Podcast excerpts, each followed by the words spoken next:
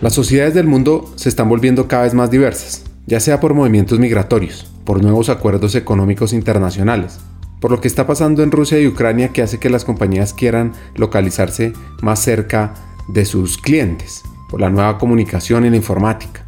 Es decir, cada vez más los países debemos y tenemos que aprender a vivir en la diversidad, implementando políticas que generen una buena convivencia de grupos de diferentes creencias, tradiciones, costumbres e historia. Y lo primero que uno debe hacer es aceptar esa realidad multicultural.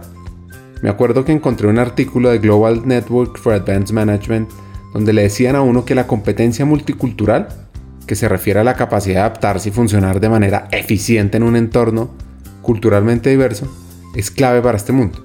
Y es clave tener ese interés intrínseco de adquirir diferentes conocimientos culturales ver cómo funcionan otras culturas, ser consciente de los valores, los principios, la manera de tomar decisiones, ver cuáles son las suposiciones y los sesgos que tenemos y comenzarlos a romper. Pues eso lo ve nuestro hacker de hoy.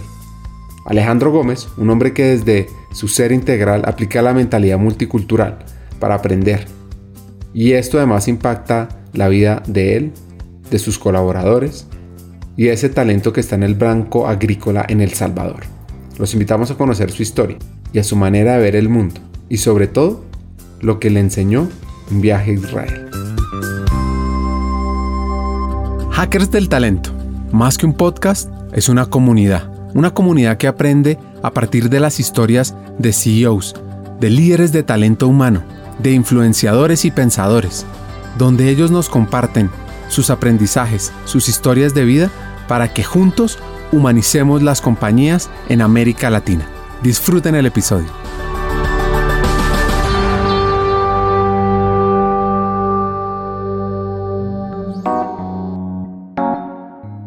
Hay momentos de la vida donde uno siente que se transformó, donde tal grado de resiliencia se genera, donde las circunstancias son tan difíciles que cuando se logra salir de ese vacío, la personalidad cambia. Se adquiere un mayor grado de humanidad, y esa vulnerabilidad se vuelve una fortaleza.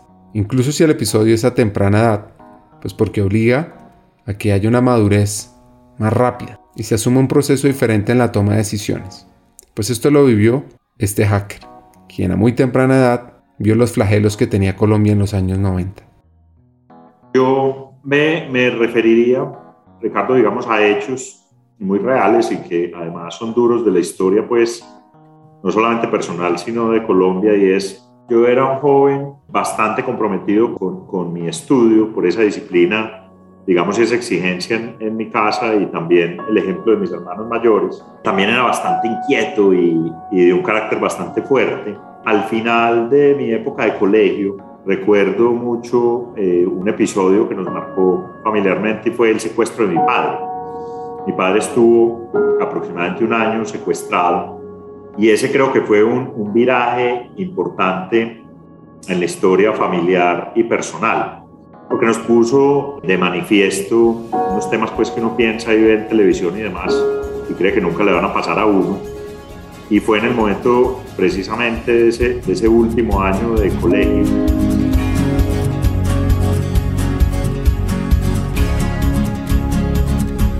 Alejandro Gómez es una persona formada desde la disciplina, la dedicación y el ímpetu paisa, que tiene un toque de alegría y carisma que representa la cultura de Antioquia. Fue inspirado por su madre para ser apasionado por la lectura. No solo él, claro está, también sus tres hermanos. Además su padre, un reconocido experto del desarrollo minero, le inculcó el gusto por el estudio y el deporte, que incluso todavía, cuenta nuestro hacker, practica diferentes disciplinas deportivas pero lo que realmente recuerda es cuando recibió un libro. Un libro que le cambió la visión. Y es que un tío, amante de la lectura, le regaló La Iliada. ¿Se acuerdan? Cuando uno le dan ese libro en el colegio que a veces uno dice, uy, me toca leer la Iliada. Pues para Alejandro no fue así. Él recuerda las batallas épicas narradas por Homero, todos los diferentes generales griegos y los príncipes troyanos que estaban bajo el asedio de Troya. Y quien sobresale en esa historia es un gran héroe para Alejandro. Aquiles, quien marca la diferencia, es Odiseo, un líder excepcional, empático, centrado y que no le importa mostrar su vulnerabilidad. Sin embargo, la mayor cualidad era el pensamiento estratégico. Eso que nuestro hacker nos va a exponer en su historia. Mi nombre pues Alejandro Gómez Fernández. Yo soy el tercero de cuatro hijos de una familia antioqueña, nací en Medellín, una familia muy, muy tradicional antioqueña. Tengo dos hermanos mayores, Santiago, Mauricio, una hermana mayor, una hermana menor que se llama Natalia. Mi padre, un ingeniero de minas y de petróleos, muy asociado a la academia, pero también a todo ese mundo del desarrollo minero en Colombia eh, y petrolífero. Mi madre, una ama de casa, y una ama de casa con unas características muy particulares, porque además de su religiosidad muy característica antioqueña, una mujer de una profunda disciplina, convicción por la lectura, el estudio, el deporte, y, que nos inculcó mucho, eh, sobre todo, unos valores muy fuertes de ética, de integridad, de transparencia desde los primeros años. Una familia pues bastante unida, que crecimos juntos en, la ciudad de Medellín. Mi padre por su trabajo viajaba mucho eh, dentro de Colombia y fuera de Colombia y también fue una figura muy, muy fuerte desde el punto de vista de, de nuestro desarrollo académico y muy exigente eh, para con nosotros en el, tema, en el tema académico. Entonces, el colegio siempre en la casa una prioridad, las buenas notas, el estudio, el buen desempeño también en los deportes. Y mis hermanos mayores mis dos hermanos mayores se caracterizaban mucho por eso. Una niñez muy, muy alegre, muy feliz, muy cercana también a, mis abuelos, por lado de padre y madre, y nos encantaba pues estar en familia, disfrutar en familia, eh, ir a la finca, cosas de ese estilo, muy, muy paisas, la verdad. Desde muy pequeño hacer deporte, era una de esas cosas que me gustaban mucho y Paralelamente con el deporte, había una afición en mi familia muy profunda por el tema de la lectura, muy ejemplificada por mi madre, por un hermano eh, de mi madre, por un tío nuestro, que era también un, lector, digamos, empedernido, mi hermano mayor igual.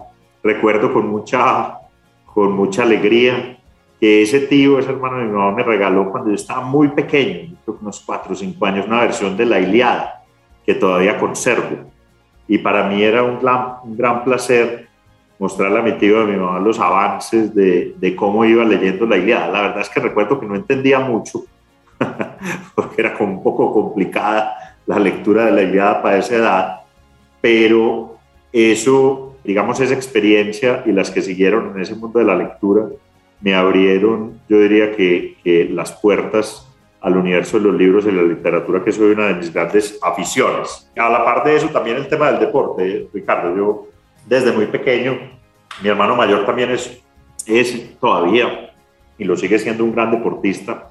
Nos dedicábamos mucho, recuerdo, a jugar básquet, a correr, pero sobre todo el tema del básquet nos, me, introdujo y nos introdujo mucho al tema del, del deporte. Y eso lo recuerdo con, con bastante alegría y, y, trajo también y abrió, así como la lectura, yo creo que un camino muy interesante como de disciplina en esos temas que todavía conservo. Alejandro nos cuenta cuál es su pasión familiar y recuerda esa pasión que le despierta la lectura, esa misma que le inculcó su mamá, pues él le inculca a sus hijos, para que puedan explorar mundos mágicos e inimaginables. Y es que los libros son un pilar fundamental en el desarrollo cognitivo emocional de los niños encontré un estudio que hicieron los científicos del Centro Médico del Hospital de Niños de Cincinnati que muestra una evidencia clara a través de resonancias magnéticas donde examinaron a niños de 3 y 5 años y miraron de esos niños cuáles sus papás le leían desde pequeños, cuáles escuchaban cuentos y mostraban toda una actividad cerebral diferente a aquellos que no les leen. Y es que cuanto mayor era el nivel de lectura de parte de los adultos hacia los niños, más actividad mostraban esto en los lóbulos parietales del cerebro, los encargados de dar significado al lenguaje. Es decir, básicamente le estamos abriendo un mundo de posibilidades a los niños con leer. Oigamos esta parte de lo que nos comenta Alejandro. Mira, yo, yo creo que hay, hay ahí un elemento fundamental y es el tema del ejemplo. El tema de verlo no como una obligación, sino como como un hábito natural en casa, como un hábito de tener libros a la mano, de conversar sobre libros, de regalar libros, de sentarse un rato desde muy pequeños, así fuera leer un, cuento, para mí es una de esas cosas que, que, creo que genera hábitos. Y yo que soy padre hoy de dos niños, Ricardo Jerónimo y Federico se llaman mis niños, están, tienen cuatro y siete años, es una de las cosas que he tratado también de inculcarles a través del ejemplo. Uno, porque me ven casi todas las noches leyendo, pero dos, porque hacemos del tema de los libros y la lectura como un momento para compartir. Creo que como todo hábito en la vida hay que crearlo, hay que cultivarlo, hay que desarrollarlo. Y se trata también de tener la disciplina de, irlo haciendo, todos los días, día por medio, eh, que un regalo sea un libro, no simplemente un juguete. Creo que también es la simbología que le da uno a la lectura, a los libros, a la conversación y a lo mágico que hay en, los libros y en la escritura, lo que, lo que lo convierte a uno, digamos, en un, aficionado del tema y creo que a mí eso me, me, ha llevado a, conocer y a descubrir otros universos bien interesantes. Y, créeme, y hay una cosa que te, te decía ahora, eh, creo que no es coincidente que mi primer libro haya sido La Iliada y es una cosa que uno recuerda siempre y es que pues la Iliada es, es la apertura a un mundo maravilloso, mitológico, pero unas historias también eh, bastante interesantes. Entonces, creo que también uno encontrar diversión en los libros, en la lectura, inculcárselo a los niños, aparte pues de la televisión, los videojuegos, los muñecos, los regalos, como parte de su mundo de juegos y de su universo fantástico. En la década de los 90, nuestro hacker tiene que afrontar una situación en la vida para nada fácil. Eso sí, con su mirada de aprendiz, que tiene hoy en día, dice que fue un proceso duro. Eso sí, le permitió madurar. Este suceso fue el secuestro de su padre. Lastimosamente, en la historia de Colombia, en los 90 se vivió un flagelo muy fuerte. Fue la época más álgida del secuestro en el país. A finales de los 80 y comienzos de los 90 se llegaron a registrar 3.500 casos, alcanzando el pico máximo en el 2000 donde además había diferentes grupos armados como guerrilla paramilitares, narcotraficantes, que estaban en plena guerra. Yo tenía seis años, en 1985, porque lo guardo pues en mi biblioteca como un tesoro ese libro, entonces claro, es, es, una, es una locura yo creo que regalarle a un niño de seis años de, de la Iliada, pero, pero pues imagínate. Yo, lo que pasa es que mi tío Ricardo, aquí te confieso eso, y mi hermano mayor eran, eran también muy aficionados de una lectura que a mí todavía me parece pesada y era todos esos libros de Isaac Asimov.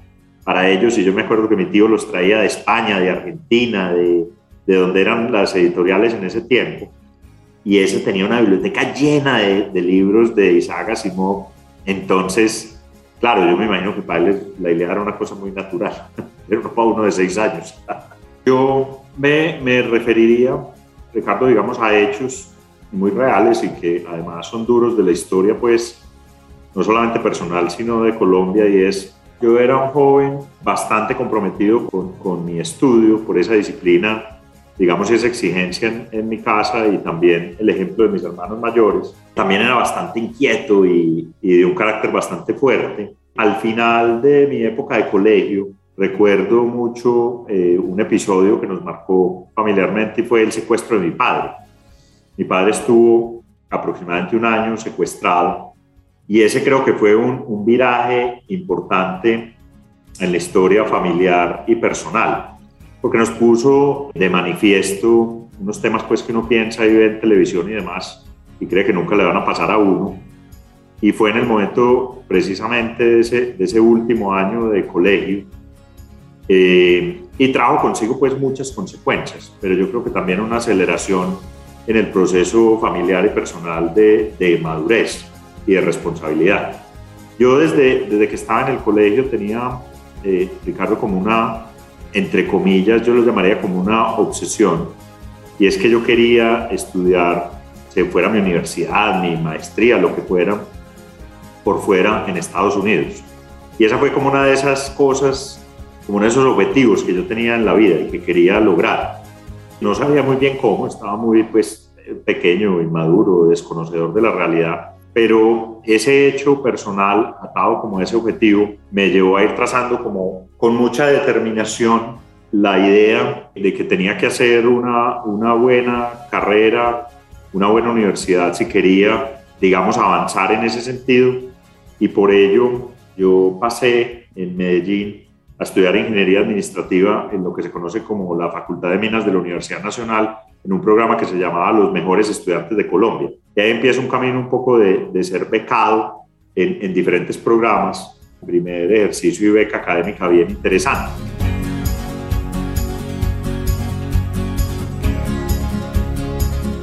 Este país empieza a estudiar en la Facultad de Minas de la Universidad Nacional, siguiendo la tradición de varios familiares. Y ese es un legado que empieza a marcar su vida.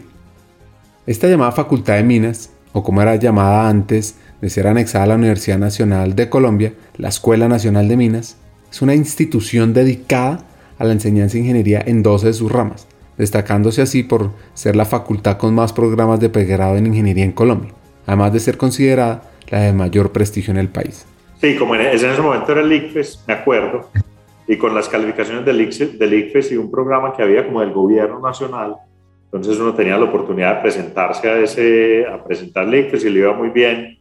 Eh, tenía la oportunidad de presentarse hacia, a, las univers, pues a la Universidad Nacional. Y como te digo, siempre había sido como una... Mi hermano mayor estudió en, en, hay una tradición familiar como de la escuela de minas entonces mi papá era egresado de allá, mis tíos eran egresados de allá, todos ingenieros. Yo vengo de una familia mucho, Ricardo, de ingenieros. Entonces, ingenieros civiles, como te decía, mi papá ingeniero de, minas y de petróleos, y así sucesivamente. Mis tíos, hermanos de una de mis abuelas, uno había sido un profesor muy aclamado de la Universidad Nacional, que vivió mucho tiempo en Francia, entonces había una vena académica en nuestra familia que venía pues como muy... Eh, y yo sentía, la verdad, y todavía siento admiración por esa rama de la familia que ha sido bastante pues eh, connotada en sus temas académicos. Yo creo que ese era uno de esos asuntos que me, me llamaba a mí la atención y que me llevaba pues, además de la exigencia en, en la casa, a pensar que, que, pues, yo también quería hacer algo en ese sentido y quería sobresalir en ese sentido y quería hacer algo bien hecho desde el punto de vista académico. Quizás eso también se conectaba mucho con lo que te decía, que desde muy joven, desde que yo estaba en el colegio, me obsesiona un poco por estudiar por fuera. Varios de esos tíos, abuelos míos, habían estudiado en Estados Unidos, en Francia, y, y, yo los veía como un ejemplo a seguir.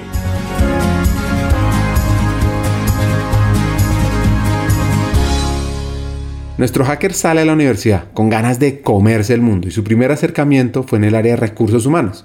¿Pueden creerlo? Pues sí, ingresó a Colombia y desde que empieza su práctica en el mundo del talento, empieza a ver un sinfín de aprendizajes que le permiten crecer en la organización a tal punto que hoy lleva más de 20 años. Entró y ahí se quedó. Y una de las funciones que vivenció Alejandro fue en el 2005, cuando integraron Bancolombia con Avicor Finsura, donde nace el grupo Bancolombia, donde además pueden oír la historia de Enrique González de Bancolombia y también de Jairo Burgos en Hackers del Talento, que complementa un poco esa fusión. Bueno, en el 2006, Bancolombia también adquiere la participación de la compañía de financiamiento comercial que luego se denominaría Factoring Bancolombia. Pues ellos han sido pioneros en el país en la apertura de servicios y productos bancarios. Y con la apertura del primer corresponsal bancario, el primero de dicha modalidad en el municipio de Chipatá, en Santander. Termino mi universidad, inclusive termino poco antes que las personas con que, me, con que entré a la universidad. Y antes de terminar, empiezo a hacer una práctica en Bancolombia. Me invitan a, como estudiante en práctica a reemplazar a una persona que se había ido a estudiar, un analista que se había ido a estudiar a Inglaterra. Y yo eh, conocí una persona del banco, llevó mi hoja de vida y recuerdo muy bien que me citaron a entrevista un día como a las 5 de la tarde. Fui a la entrevista al banco y al otro día, y me dice la persona que me entrevistó, quien hoy es una gran amiga, colega, me dice, oye, eh, Alejandro, tú puedes venir mañana a una entrevista a las 7 de la mañana. Y yo como que, ¿por qué? ¿Qué, qué pasó aquí?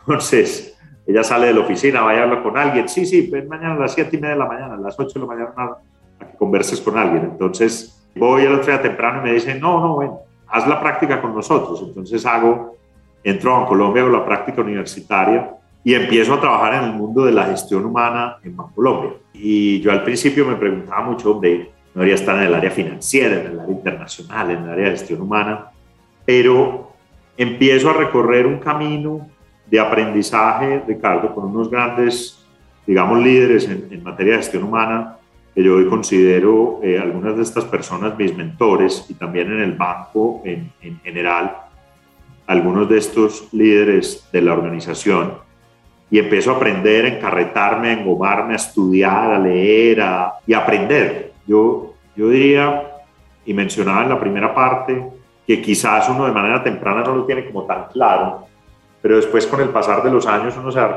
me doy cuenta que mi, como mi compromiso y mi curiosidad ha sido permanente más por aprender, por investigar, por estudiar, por leer, por conversar, por, por escuchar mucho también de, de personas que considero pues eh, por su estructura, por su personalidad, pero sobre todo por, por, por la forma de hacer las cosas y un asidero muy fuerte desde el punto de vista ético y, de valores, que para mí eso es fundamental. Me meto en este mundo de la gestión humana y empiezo a aprender un montón de cosas y a darme cuenta que hay múltiples oportunidades también de mejorar cosas y de hacer, de hacer temas y, distintos. Entonces empiezo a hacer mi práctica en el, en el banco y más o menos a los seis, ocho meses me dicen, oye, no, ven, quédate a trabajar con nosotros y me quedo a trabajar. Eh, voy a hacer un salto en el tiempo y es, este mes de mayo de 2022 coincidencialmente cumplí 20 años, o sea, hace 20 años entré a trabajar en Grupo Colombia Y he trabajado, Ricardo, en diferentes países, responsabilidades, proyectos, eh, desde implementaciones de tecnología profundas hasta eh, fusiones y adquisiciones, ahora en Centroamérica, he estado también aquí en dos países, pero también en Colombia, pero nunca dejando de lado uno esa posibilidad de aprender. Y enseguida, y enseguida te, te quiero contar, cuando entré al banco, desde ese primer momento, por allá en el año 2002, me, me, quedé ya de manera definitiva y más o menos a los dos años me voy a trabajar a una de las fusiones y adquisiciones que tuvo el grupo, que, que en su momento pues fue la fusión adquisición más grande que hubo en Colombia. La experiencia que ha tenido durante sus años en este banco le han dado a entender que lo más importante, lo fundamental a cuidar durante una función organizacional es el talento. Por eso es clave saber cómo gestionarlo. Para nadie es un secreto que las fusiones y las adquisiciones han sido un fenómeno mundial que cada vez va creciendo. Por lo general, es un aspecto económico lo que determina, ya que es una de las razones fundamentales, ¿no? Pero, pero, pero, más allá de los resultados estratégicos, el éxito de una fusión es la gestión del talento. Y los cambios que acarrea este tipo de procesos puede traer consecuencias negativas en la vida de muchos empleados y especialmente de la empresa más pequeña adquirida. Entre las causas, pues hay muchas razones. Temor a la pérdida de empleo, incertidumbre, tensión, rivalidad. Por lo cual, talento humano es fundamental en gestionar tres variables, cultura, clima y capital humano. Escuchemos cómo Alejandro ha implementado estrategias para su gestión. Te voy a mencionar algunas. Uno, que definitivamente un proceso de integración y de fusión-adquisición aprendes que, claro, la tecnología es fundamental, la operación es fundamental, los temas financieros y la integración de los mismos es fundamental. Pero una fusión, una adquisición, una integración son en su esencia un proceso donde tienes que cuidar, cultivar y proteger lo más importante que son las personas, el talento de las organizaciones. Una organización que no tenga claro esa prioridad, el cuidado de, las personas, la construcción y el desarrollo de una cultura y el acompañamiento de los equipos, está condenada al fracaso. Definitivamente en esos procesos que yo he participado, eso se ha hecho no, no solo por la recomendación de los expertos y consultores, sino porque hace parte de la convicción misma de lo que estas compañías son como empresa. Yo te diría esa es la lección fundamental, Ricardo. Y para, y para meternos un poco pues, y pisar esos terrenos del, del talento, la cultura y demás, eso lo tratamos de amplificar y mostrar mucho en el libro. Trabajo permanente y sin ningún tipo de, de duda sobre eh, que las personas y la cultura tienen que estar en el centro del proceso de integración. Eh, ese no es un proceso perfecto, es un proceso difícil y complejo y precisamente por eso hay que gestionarlo. Porque como tú sabes, de todas maneras la cultura, la forma de hacer las cosas, el liderazgo se va a dar, pero yo soy convencido de que si esos procesos se guían desde el punto de vista intencional, con la intención de construir una y de generar unas condiciones y unas redes de apoyo y de seguridad para que las personas puedan seguir desarrollándose, aprendiendo y que haya la oportunidad de crear una mejor organización. Ese es el centro del libro. Después hicimos toda una descripción muy detallada de lo que había pasado en los diferentes frentes y los retos que habíamos tenido desde el punto de vista el tecnológico, el de la marca, el de la operación y las principales lecciones aprendidas, pues eh, lo escribimos con un grupo de personas. Mira, eso fue una, yo me acuerdo que eso fue una gran discusión de si había, porque se sacaron como 100, 200 ejemplares, pero nunca salió, nunca salió a, la, a, la, a la calle porque había, habían muchos temas en que fuimos bastante explícitos, entonces considerábamos que quizás alguien lo podría ver de, desde un punto de vista eh, que, no fuera el, el, más apropiado. Y había muchos temas, pues ahí también estratégicos de la estructura, cómo se tomaron ciertas decisiones. Había, y había mucha historia de dónde provenía también ese proceso de integración. Tenemos un sueño, humanizar las empresas haciendo de talento humano un actor clave, fundamental, fuera de serie. ¿Cómo lo vamos a lograr? Pues tenemos una gran noticia. A partir del 29 de junio y hasta el 31 de agosto están abiertas las aplicaciones a la Academia Hackers del Talento México, un trabajo en conjunto con AMEDIR, con la Asociación Mexicana en Dirección de Recursos Humanos. Nuestra motivación es formar a los futuros líderes de talento humano de América Latina, para que seamos estratégicos, tecnológicos, transformadores, y así lideremos la humanización de las empresas en la región. Te preguntarás, ¿por qué me va a interesar a mí? ¿Qué tiene de ganador? Pues aquí van cinco razones. La primera, vas a aprender de la experiencia de forma colectiva. Y es que los profesores son vicepresidentes y CEOs de compañías. Compañías como PepsiCo, New World Brands, Whole Foods, Alsea, Grupo Modelo, por nombrar algunas. Personas que te enseñarán desde la experiencia, desde la práctica. Segundo, contarás con un contenido relevante. Son 20 sesiones sincrónicas que reúnen temas como mindset para hackear el talento, impacto e influencia, conectar y movilizar el negocio, toma de decisiones, ser CEO, data, people, liderazgo transformador, humanización y tecnología y mucho más. Tercero, también vas a poder aprender a tu propio ritmo. Vas a tener acceso a una plataforma con contenidos específicos de People Analytics, experiencia del empleado, inteligencia artificial y varios cursos más. Cuarto, vas a ser parte de una comunidad, porque los estudiantes son también fuera de serie como tú. Y vas a aprender de ellos y con ellos. Y quinto, vas a vivir un aprendizaje increíble, porque es que combinamos lo mejor de la ciencia del aprendizaje, de la tecnología educativa, con un modelo ganador sincrónico, asincrónico, con aprendizaje a través de retos, coaching entre pares, proyectos de impacto en la empresa y mucho más. Bueno, podría seguir aquí hablando bondades de esta academia, que dura 5 meses y arranca a finales de septiembre. Pero te digo, las aplicaciones se cierran a finales de agosto, no hay muchos cupos. Solo digo, si quieres profundizar más, puedes conocer en nuestra página web vanza.co, buscas Hackers del Talento, Academia México.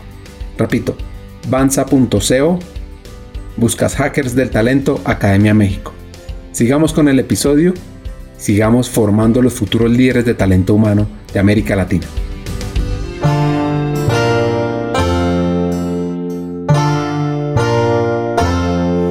¿Ustedes han tenido un sueño de la infancia, el cual han perseguido por más obstáculos que se le hayan presentado?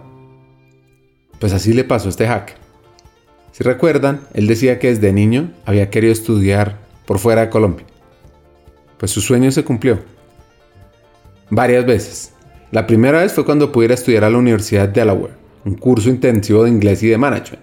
La segunda, cuando aplicó a las becas del programa Fulbright cual es patrocinado por el Departamento de Cultura de Estados Unidos y el sector privado. Les cuento un poquito sobre este programa, que incluso mis abuelos también fueron becados por Fulbright, al igual que mi papá. Eh, el programa nació en 1946, cuando finaliza la Segunda Guerra Mundial. Lo lidera por el entonces senador de Arkansas, J. William Fulbright, con la esperanza de que al fomentar el intercambio entre estadounidenses y ciudadanos de otras naciones, se eliminarían las bases de futuros conflictos. al fomentar la tolerancia y el entendimiento mutuo. Este programa es muy competitivo y nuestro hacker accedió a una beca que le permitió realizar una maestría en la Universidad Estatal de Pensilvania.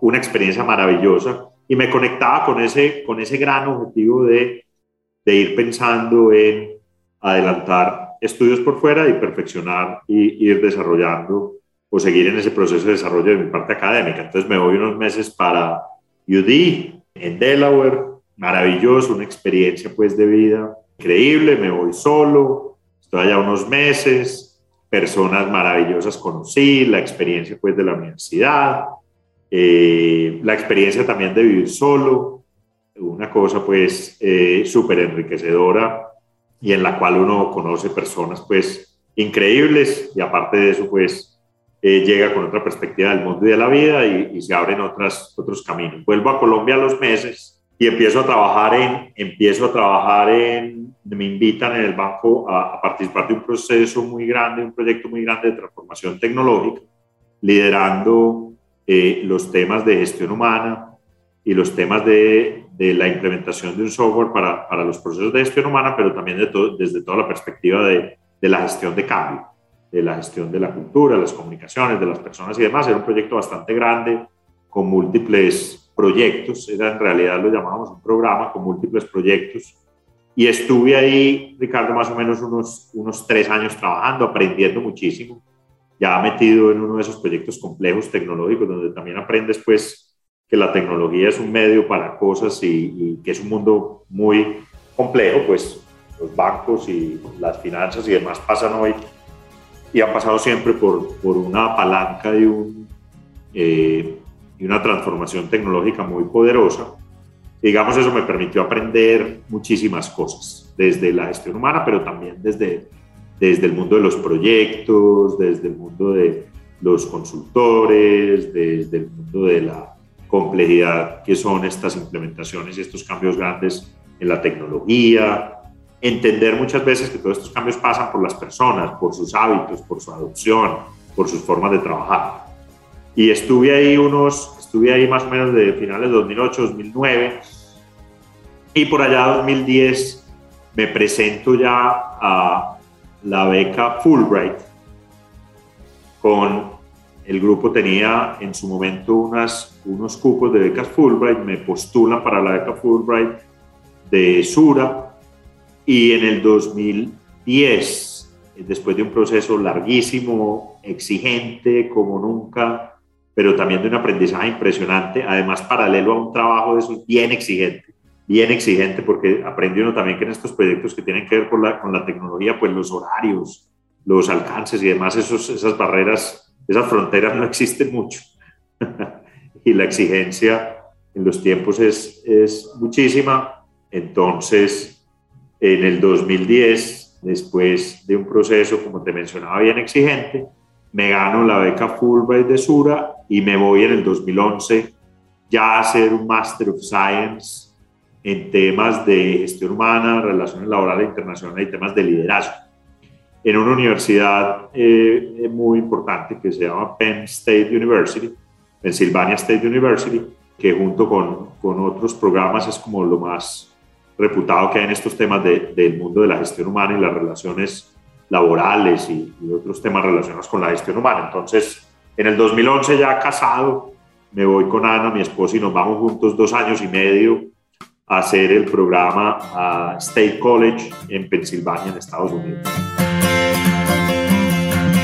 La historia de Alejandro está llena de retos y de proezas, pero hay mucha disciplina, y esto lo hizo brillar en su paso por Penn State, donde participó en varios concursos, cursos y ponencias sobre las nuevas tendencias en talento humano las cuales tienen una mirada estratégica y de desarrollo del negocio, desde su visión. Y es que la Penn State, según US News, es una de las 50 mejores universidades en Estados Unidos y una de las 15 mejores universidades públicas. Claro, me abrió mucho la mente en el mundo de recursos humanos porque había como dos grandes vertientes. Una mucho desde el punto de vista de talento, gestión del talento, liderazgo y demás. Y una, una, una vertiente muy fuerte desde el punto de vista de, las relaciones laborales internacionales, de las políticas comparativas desde el punto de vista de relaciones laborales, de los temas sindicales. Tuve la oportunidad de tener pues profesores muy expertos en estos asuntos y aprender muchísimo. Entonces, yo, yo creo que combinó dos cosas, Ricardo, muy importantes. Uno, la experiencia y lo que yo había aprendido, pues que, que siempre uno estará ahí en proceso de aprendizaje. Un poco de la convicción de una gestión humana centrada en las personas, en la cultura, en, en el poder de, del talento, de la confianza, de la ética unido también a unas prácticas de avanzada desde el punto de vista de talento, de relaciones laborales, de la, de la conciencia de empresa. Y yo creo que, que, me abrió también una, una ventana muy fuerte y es, yo, yo hay una cosa que recuerdo de unos profesores, dos particularmente que tenía, porque fui muy activo allá en participar en competencias de business case, en representar a la universidad en no sé qué, en ir a, a, hacer cosas y charlas y vainas. Entonces, eh, mucho lo del business acumen de, la gestión humana, de una concepción muy, muy cercana como palanca fundamental para el negocio, para la transformación del negocio, para la evolución del negocio. No una gestión humana muy centrada simplemente en el, en el HR management, sino más centrada en como parte integral de un proceso transformador de los negocios y, y palanca fundamental para que las empresas se desarrollen eh, y avancen y con una concepción, Ricardo, también que donde seamos capaces de construir una gestión humana que sea muy cercana al liderazgo de la compañía, pero también como un fiel de la balanza entre las personas, la cultura y el negocio y el desarrollo empresarial.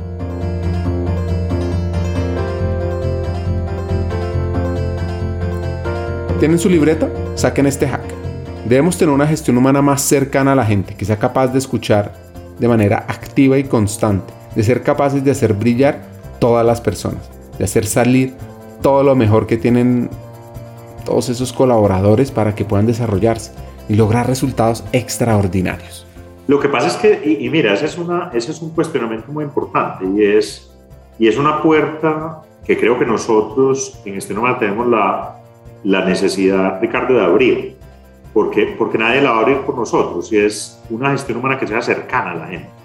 Por eso cuando menciono ese, ese, un poco el fiel de la balanza es cercana a escuchar a las personas y sus inquietudes. Y mira que en el mundo de hoy, lo que está pasando hoy en el mundo del talento, el great attrition, que llaman las renuncias masivas, los temas de los, del, del contexto de talento cada vez más competido, las competencias especializadas, las burbujas desde el punto de vista de salarios en ciertas eh, capacidades del talento, en fin, Quizás una de sus problemáticas que eso ha sacado a flote es precisamente que, no hay una gestión de lo humano, que no hay una gestión, una escucha a las personas activas. Yo hablo mucho desde que llegué aquí a Centroamérica de que nosotros tenemos que tener una gestión más cercana a la gente, que la gente tiene que confiar en nosotros. Nosotros podemos ser, yo odio el HR Police, odio el HR Police, ese me parece el rol más deleznable nuestro. A veces nos toca tomar decisiones difíciles, pero siempre centrado en las personas en escuchar, en, trabajar con la gente, en trabajar con los equipos y en, y en algo, Ricardo, que yo creo y soy convencido de que todas las personas tenemos y tienen un potencial inmenso. Y la tarea de los líderes y la tarea nuestra es sacar lo mejor de cada persona, ser capaces de encontrar ese brillo, esas gemas ocultas, como dicen algunos expertos de, de la organización. Esas personas que muchas veces, esos talentos que tenemos olvidados, abandonados por la transaccionalidad.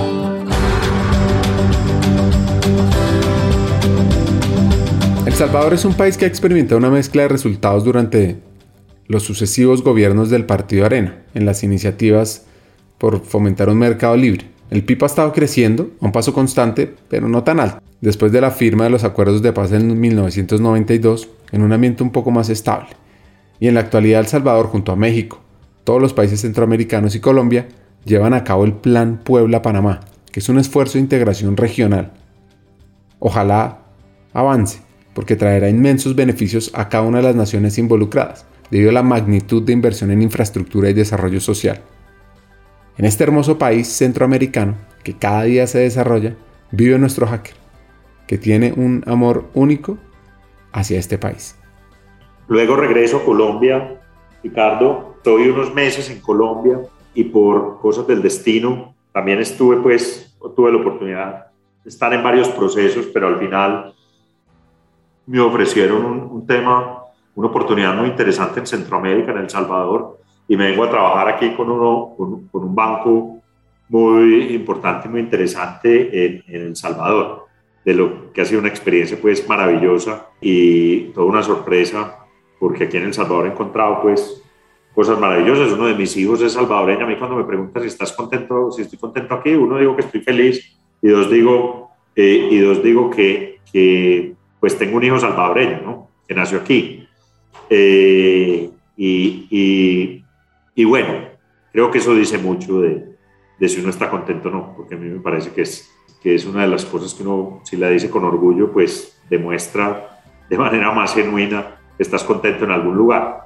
Entonces, un proceso de aprendizaje impresionante, Ricardo, también porque ya también es estar en una posición distinta, más ejecutiva, con la responsabilidad. Yo le decía a alguien un día que me preguntaba en Colombia que uno nunca le enseñan cómo, cómo hacer o estar en esta responsabilidad de ser vicepresidente de algo, si HRO de algo. Uno, va aprendiendo y va desarrollándose, pero yo siempre he tenido una gran fortuna y es que, y, en eso me considero pues que he tenido múltiples oportunidades y es tener unos líderes muy, muy consolidados y de los cuales se puede aprender mucho y te permiten trabajar y hacer muchas cosas. Entonces eso, eso siempre será un buen camino para desarrollar cosas buenas. Hagamos una pausa. Hackers del Talento busca humanizar las compañías, compartir experiencias y mejorar la realidad laboral en Hispanoamérica. Necesitamos de una comunidad, porque solos imposible. Así que tu apoyo es fundamental. ¿Cómo? Compartiendo nuestros episodios por WhatsApp, por las redes sociales, suscribiéndote a nuestras plataformas y comentando. Ya hay varios que se han montado en esta comunidad. Gracias a Crip Bogotá por tu apoyo y cerramos esta pausa. Continuemos con el episodio.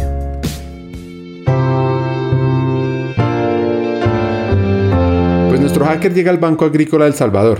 Grupo Bancolombia lo compró en el 2007 y él llega a ocupar la vicepresidencia de gestión humana.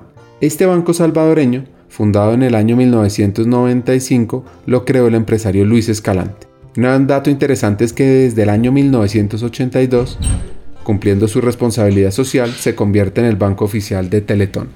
Yo llego de una ser el vicepresidente, en ese momento se hace un cambio en la estructura de este banco y llego de una ser el vicepresidente de gestión humana, Ricardo, en, en el en El Salvador, aquí en, el banco, eh, y he tenido desde ese momento la responsabilidad, tuve también en, algún momento la responsabilidad de montar el área de innovación, el área de analítica.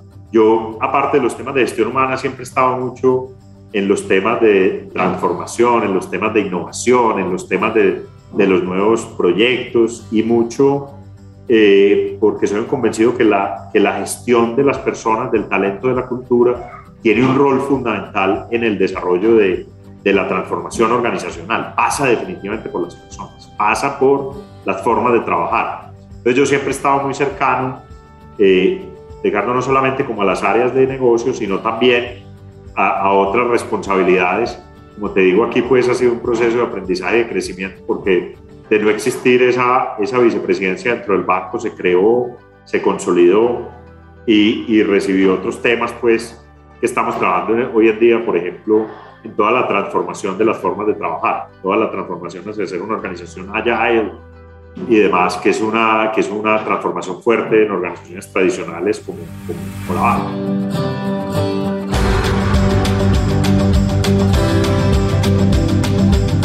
Nuestro hacker nos cuenta que en el Banco Agrícola está trabajando tres temas estratégicos en su área. Uno, la relación del día a día con las personas, que se sientan escuchadas y que eso se tome en acción.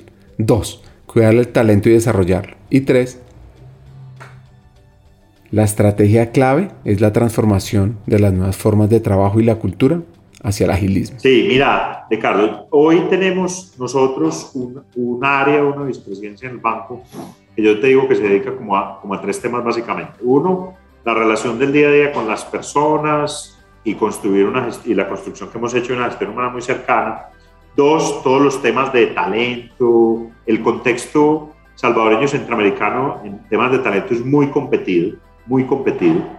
Eh, un ambiente de talento y de, no solamente de escasez, pero también hay un talento muy bueno eh, en las diferentes áreas especializadas del conocimiento, como la analítica, como el diseño. Por ser, por ejemplo, unos países más pequeños en tamaño que en Colombia, pues claro, hay mucha escasez y, y aquí hay muchas compañías eh, grandes requiriendo esos talentos. Entonces hemos tenido que construir una estrategia de talento muy robusta. Y hay uno tercer tema que yo te diría y es un trabajo muy fuerte en la transformación de la cultura y de las formas de trabajar hacia el agilismo.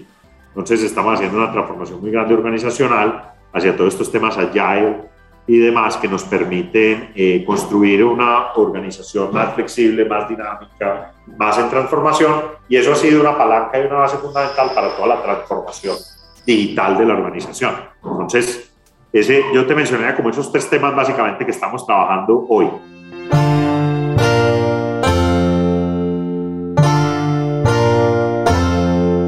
Pues este episodio se dio porque Alejandro viajó a Israel y obtuvo diferentes aprendizajes que quiso compartir con todos nuestros oyentes de Hack. Alejandro le fascinó el avance educativo y tecnológico de ese país. Israel tiene la mayor esperanza de vida escolar de Asia y está junto a Japón en la segunda más alta esperanza de vida escolar. La educación es obligatoria en Israel para los niños de edades comprendidas entre los 3 y los 18 años y además ocupa el tercer puesto en gasto en investigación y desarrollo a una visita acompañada también pues por la, por, mucho por la embajada israelí, la embajada de Colombia en Israel, a, a conocer qué está pasando allá en este mundo de Tel Aviv, de todas las startups, que sabemos pues como el Silicon Valley de Oriente Medio, y donde se asientan hoy muchas de las compañías más innovadoras del mundo y demás, y a ver qué estaba pasando con la gestión humana, qué estaban haciendo estas compañías, qué estaba sucediendo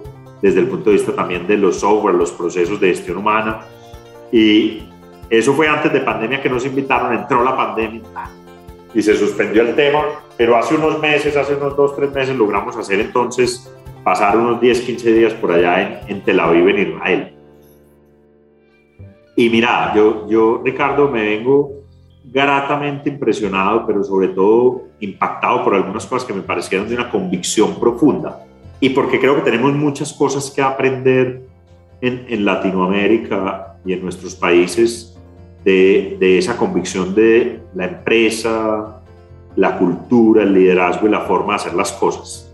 Cuatro grandes puntos, como desde el punto de vista empresarial y desde el punto de vista de la gestión humana, el liderazgo y demás. Mira, primera cosa que me pareció, Ricardo, impresionante. Nosotros, el grupo y, y en los bancos que yo he trabajado, estas son compañías con un profundo sentido de su rol en las comunidades y sociedades donde estamos presentes.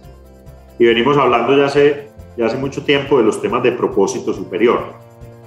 Y yo creo que nosotros en Occidente venimos estudiando mucho estos temas del propósito superior y los venimos traduciendo en, en cosas y en temas de el día a día y de la forma de entender los negocios, el hacer y cómo lo que impactamos impacta a todos los grupos de interés y demás.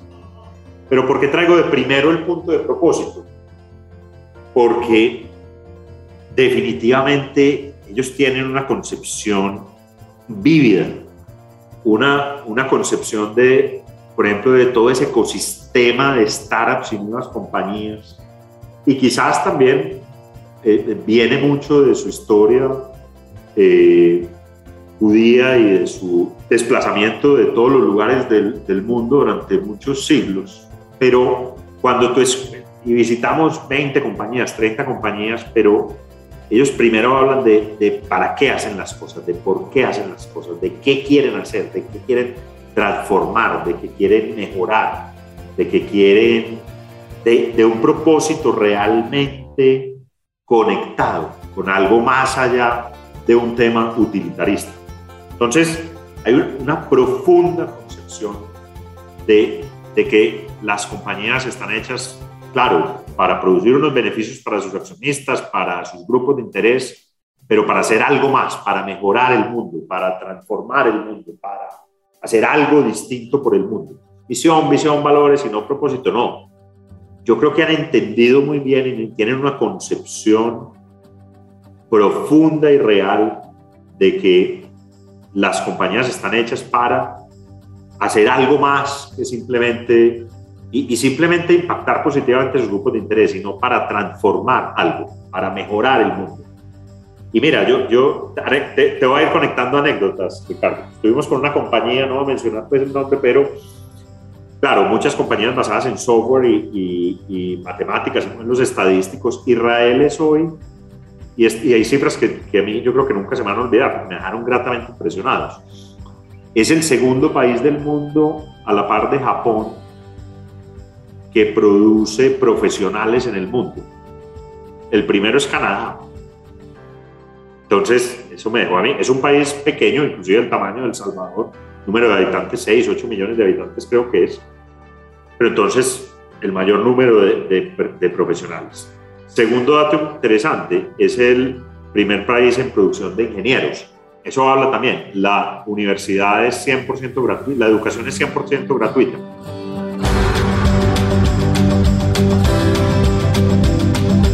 Para que nuestro hacker quedara fascinado con la cultura empresarial de Israel, vio momentos impactantes que le permitió evidenciar la unidad y el sentido que tienen por la comunidad, no solo impactado por su cultura actual, sino por su memoria milenaria donde tiene una mirada global, y eso sí, una unión comunal.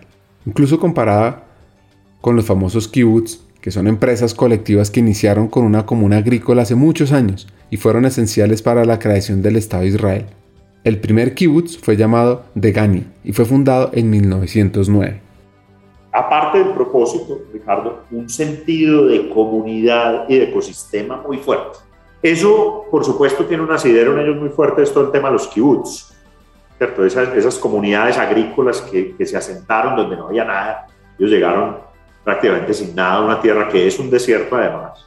Pero entonces, y esa es la asociación que, que hacíamos y que nos hacían es un sentido muy fuerte y un ecosistema y una comunidad que tiene un alto nivel de exigencia, porque no es simplemente, sino todo el mundo, un alto sentido del trabajo, del respeto, de unos valores muy fuertes también desde el punto de vista pues, religioso y social, pero una comunidad como en un sentido de unidad que se apoya a ella misma, que, que están ellos, sí, aquí tenemos esto, pero hacemos, trabajamos esto con las universidades y el Estado, que participa en esto y empresas extranjeras. Y ese sentido de comunidad, de ecosistema, quiero conectarte a algo que vimos muy interesante allá y es, hombre, esa concepción, como es un país pequeño, pequeño y con muchas restricciones desde el punto de vista de agua, de, de muchas cosas que ellos han sorteado a través de la ciencia y la tecnología, porque es increíble, pues en menos del desierto, en medio del desierto tú vas y ves cultivos de todo y demás. Bueno, en fin, ellos, un sentido también muy fuerte de comunidad y de ecosistema, pero también con una visión global. Entonces tú veías compañías que tenían 400 empleados, pero tenían 100 oficinas en todos los países del mundo, vendían sus productos y servicios. Un amplio sentido de la globalidad, de que hay que hacerlo para venderlo aquí, pero para venderlo al resto del mundo. Mira ahí esas, esas cosas que muchas veces para nosotros Latinoamérica pueden ser opuestas, allá no, allá es una apertura total a la globalidad, pero con un sentido muy fuerte de su comunidad eh, y con unas apuestas de largo plazo muy claras desde el punto de vista de educación, de ecosistema, de las personas. En fin. Lo tercero ya lo había mencionado, entre estos cuatro puntos que te quería decir es un sentido muy fuerte de la educación.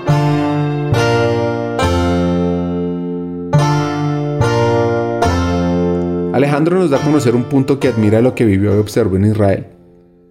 Siempre su cultura es basada en la resolución de problemas usando datos, eso sí, explicándolo de forma simple. Y esto genera unas conversaciones francas, directas, ágiles, que permiten construir juntos y generar sinergias colaborativas, de alto impacto y de largo plazo. Y es que el avance económico, industrial y comercial de esta nación se refleja en su cultura de negocios. El Instituto de Fomento de la Región de Murcia en España afirma que las relaciones comerciales de este país se aproximan a las del mundo occidental, aunque mantiene influencias del Medio Oriente, sobre todo en lo que tiene que ver con la negociación de precios. Y el portal Capital Financiero dice que el clima comercial de Israel reposa sobre una fuerte y abierta competencia. La iniciativa, el desempeño y la toma de decisiones son dimensiones culturales individuales y son reglas fundamentales de la vida social y profesional israelí. Lo que, lo que yo quería atarte con el tema de la educación y el ejército es mucho la disciplina. La disciplina del trabajo, la, la concepción de comunidad, la concepción del servicio a la comunidad. Eso tiene unas características muy interesantes. Y el cuarto punto es, me voy a meter un poco, y tuvimos varias conversaciones, y en este cuarto punto de temas eh, como generales, sobre la cultura dentro de las organizaciones y sobre cómo su forma de entender eh, la cultura organizacional eh, me pareció también que tiene elementos muy interesantes y nos hablaban mucho, por ejemplo, de su capacidad crítica y su discusión basada en los problemas, Ricardo. Entonces, nos decían desde el punto de vista, nosotros, he aprendido yo en estos países de Centroamérica, en Colombia también, pero somos muy respetuosos de la jerarquía. Eso está estudiado por Hofstede, pues, los niveles de, la masculinidad, del power distance y demás. Para ellos eso no existe mucho, existe más en la crítica dura con argumentos. Y lo mencionaban, unas discusiones muy basadas en datos, en hechos, y, también eso está muy basado en su nivel académico. Mucho, mira, una cosa que me encantó de ese punto de la cultura de organización es que ellos decían, miren, nosotros la mayoría de los problemas hoy los resolvemos vía matemáticas, física, estadística, analítica avanzada, de todo pero siempre buscamos que las cosas tienen que tener una explicación simple. Un problema tiene que explicarse, creo que Einstein tiene una frase sobre ello, y es una concepción, no importa cómo lo resolvamos por detrás, pero de cara al cliente, de cara a la solución, tiene que entenderla un niño de 7 años, un niño de 6 años. ¿Listo? Siempre eso por delante, y nos lo decían en muchas partes, tiene que ser fácil de explicar, no quiere decir que sea para nada fácil de hacer, pero las cosas tienen que ser fáciles de explicar, fáciles de vender. Y una concepción también en la empresa, en las compañías y entre las mismas comunidades y el ecosistema de ¿y cómo te ayudo? ¿Cierto? ¿Qué necesitas de mí? Entonces nos hablaban mucho, mira, eh, fuimos a varias compañías donde el fundador, Itani, nos decía, aquí el fundador expone, miren, vamos a hacer esto y esto, y el ingeniero más joven puede decir, no, no, mira, eso no va a funcionar, eso no va pero yo te puedo ayudar a hacer esto y la gente, bueno, ¿y cómo te ayudo? ¿Cómo te ayudo a construir? Un sentido basado en la crítica, pero también en la colaboración. Un ejercicio de colaboración muy fuerte, Ricardo. Y, y lo vimos en, en, diferentes conversaciones de una manera bien interesante. Si yo te pusiera esos cuatro puntos, propósito, comunidad, ecosistema, educación ejército, y la cultura dentro de las organizaciones la cultura de ser capaces de hacer y de desarrollar conversaciones difíciles, una crítica y un pensamiento crítico muy avanzado y de construir colectiva, colectivamente y colaborar. Te mencionaría, Ricardo, esas cuatro cosas que me parecieron bien interesantes y profundas.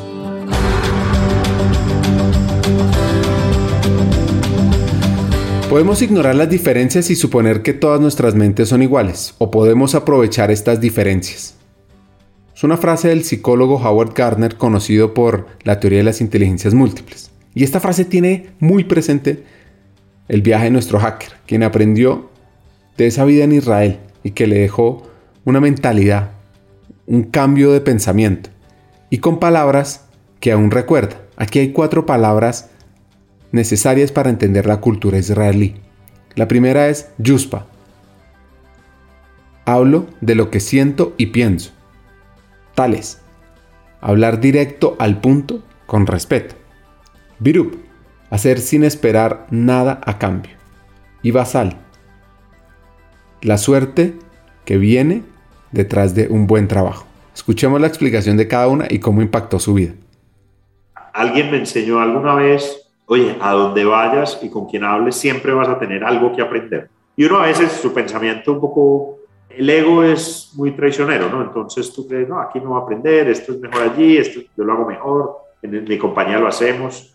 Pero esa frase de con qué ojos queríamos ver esa experiencia en Israel, para mí fue revelador. Y es de esas cosas simples que te pasan en la vida, pero porque mi, decisión fue que lo quería ver con unos ojos de apertura. Y, y, yo creo que él lo hacía mucho desde esa invitación un poco religiosa a, pero a mí me pareció una cosa bien bonita bien linda de, invitarte a, oye, ábrete a, ver cosas distintas, a ver algo sin el juicio por delante, sino más con la posibilidad de aprender. Entonces me voy a meter en cosas que, que vimos que me parecieron poderosas, ¿cierto? Y que, yo, y que yo creo que uno debería, desde el punto de vista empresarial, quizás para desproveernos de tantos egos que tenemos, Ricardo, y desde la gestión humana y de las personas, es hacer esa invitación frecuentemente a la gente, es oye, ¿con qué vamos a, vamos a esta reunión con unos ojos de escucharnos, con unos ojos de aprender del otro, con unos ojos de, de dejarte impresionar, de dejarte tocar, ¿cierto? De entender otro punto de vista. Eso me pareció, como la introducción nos la hizo este judío ortodoxo, tenía muchos temas de su religiosidad y demás, pero, pero me pareció que había elementos muy bonitos. Ellos tienen frases, Ricardo, como ese tema de todo viene de Dios. Y hay, hay, como cuatro temas en la mentalidad israelí empresarial y lo que nos contaban estas personas que a mí me parecieron interesantísimos. Son como palabras. Mi pronunciación en hebreo es mala. Yo te diría estas cuatro cosas que me encantaron. Y una palabra que se llama yutzpa, que significa hablo lo que pienso sin filtro. O sea, digo las cosas que pienso. No me gusta, si me gusta, yo creo con respeto, pero sin mucho filtro. Una palabra que a mí me encanta que nosotros en Latinoamérica le damos vueltas y vueltas a las cosas. Y es ellos hablan de touchless, hablar directo al punto. Si hay un problema, si hay una discusión, con respeto por las personas, pero siempre, la invitación de hablar directo al punto. Otra expresión que se llama virgun, hacer sin esperar nada a cambio. Y es un poco esa cultura de la colaboración cómo nos apoyamos y cómo en vez de destruir al otro trabajamos con él. Y, no quiero aquí endiosar eso, pero, pero me parece muy interesante porque lo mencionaban y lo escuchamos muchas veces. Y una última que se llama Masal y es más como la suerte, pero no vista desde el punto de vista de, de la suerte en el juego ni nada, sino desde el punto de vista del trabajo duro. O sea, la buena suerte es la consecuencia de hacer las cosas bien y trabajar duro. Esas cuatro expresiones me parecieron bien interesantes, Ricardo, porque unidas a ese tema de que, de que con qué ojos queremos mirar las cosas, que siempre hay algo que aprender, enriquecían las conversaciones y la visita.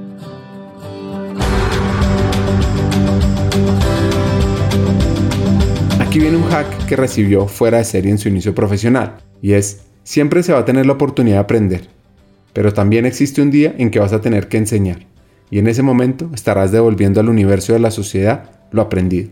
Siempre que hay crecimiento, hay una enorme responsabilidad para ayudar a otros a crecer juntos. Tuve un jefe hace años que estando yo muy joven, me senté con él un día en la oficina a hablar un poco de mi desarrollo y demás. Y una de sus preguntas fue, Alejandro, ¿tú qué quieres hacer? ¿Dónde quieres estar? Y yo estaba muy, muy, muy joven, todavía estoy muy joven, pues, pero estaba más joven que ahora y, todavía tengo un millón de cosas que aprender, pero me acuerdo que yo atrevidamente le dije, no, yo quiero estar en una silla de esas. Entonces, el atrevimiento de la, de la juventud. Entonces, yo siempre he sido un poco atrevido y aguerrido, Ricardo. Me dice, me hace esa pregunta y me dice, cuando yo le doy mi respuesta, yo quiero estar en una silla de esas. Me parece muy interesante. Y esta persona me dice algo que a mí nunca se me va a olvidar, Ricardo, y es, mira Alejandro, tú vas a tener la oportunidad de aprender muchas cosas, de ser muchas cosas, pero hay un día en que también te va a tocar enseñar muchas cosas y devolverle a los otros muchas cosas. Y a mí esa frase no se me olvida, Ricardo. Sabes que esa es una de las cosas que llevo conmigo, porque creo que uno cuenta, y yo te contaba mucho este tema, no, y la beca no sé qué y tal cosa. Y uno mira para atrás y son cosas interesantes e importantes lo que hay, pero yo creo que eso tiene también una alta carga de responsabilidad, ¿sabes? Y no lo digo carga en sentido negativo, sino creo que hoy, y espero que durante muchos años, yo pueda y sea capaz de devolverle a otros las oportunidades de las que yo, las que yo he tenido y las que he aprendido quizás lo poco que sé y, lo, y, mi experiencia, pero ese ha sido para mí una, una, un tema de revelador un poco de conciencia, de, de, de que hay la enorme responsabilidad también de ayudar a otros en su proceso de desarrollo, de crecimiento, de aprendizaje y servir a otros. Creo que eso ha sido eh, fundamental.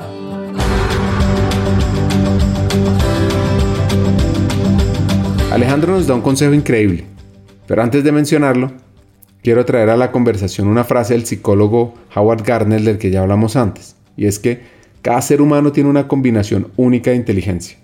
Ese es el desafío educativo fundamental. Ahora les mencionaré lo que expone nuestro hacker. Todas las personas tienen un potencial unas capacidades infinitas, que pueden brillar en el lugar indicado. La similitud es altísima, lo que expone Alejandro es increíble. El creer que todas las personas pueden llegar a lugares no imaginables y alcanzar objetivos extraordinarios si estás en el lugar correcto, con la motivación adecuada y las habilidades por desarrollar. El, el mejor consejo que yo doy es que yo soy un fiel creyente, Ricardo, de que todas las personas tienen un potencial y unas capacidades infinitas y que por múltiples razones X o Y, algunas personas las sacan y las hacen brillar más que otras. El, el mejor consejo que yo doy es que, yo digo, tengo una frase, no sé si será muy bonito o no, pero yo digo que uno todo lo que se proponga lo puede hacer. Yo digo siempre, lo único que no puede hacer uno es resucitar, porque eso ya solamente una persona y dejémoselo ahí, a él. Pero ese es mi consejo. Entonces, cuando Ane, podemos hacer esto, esto, sí podemos. ¿Qué necesitamos para hacerlo? Porque siempre me encanta vivir, Ricardo, de las personas que se acercan a mí y pedir consejo, o que trabajan conmigo, o que trabajamos en equipo, lo que sea. Siempre creo que hay la posibilidad de hacer cosas increíbles y soñar en grande, sin, sin las restricciones que nos impone muchas veces el día a día o, o las que cargamos que no son nuestras. Ese creo que es un buen consejo que siempre trato de dar a, la persona, a las personas que están dispuestas a escuchar. Escuchar la historia de Alejandro, su disciplina, su mirada multicultural y sobre todo esa búsqueda de aprendizaje constante inspira a cualquiera. Aquí van unos hacks fascinantes. El primero, se debe llegar a un nivel cultural donde se pueda crear en conjunto y crecer en conjunto. Las organizaciones pueden crear sinergias para encontrar objetivos comunes e ir por ellos. 2. Las empresas deben tener un liderazgo muy definido, pero que sea muy humano, que permita cuidar al talento, desarrollarlo, a tal punto que sea el factor diferencial de la empresa. Y 3. Todos debemos tener la mirada sin sesgos a la hora de establecer una conversación. Siempre se debe tener una mentalidad de aprendizaje para sacar frutos de ella. El viaje de Alejandro por Israel fue fascinante. Su historia es memorable. Hasta un siguiente episodio y sigamos hackeando el talento.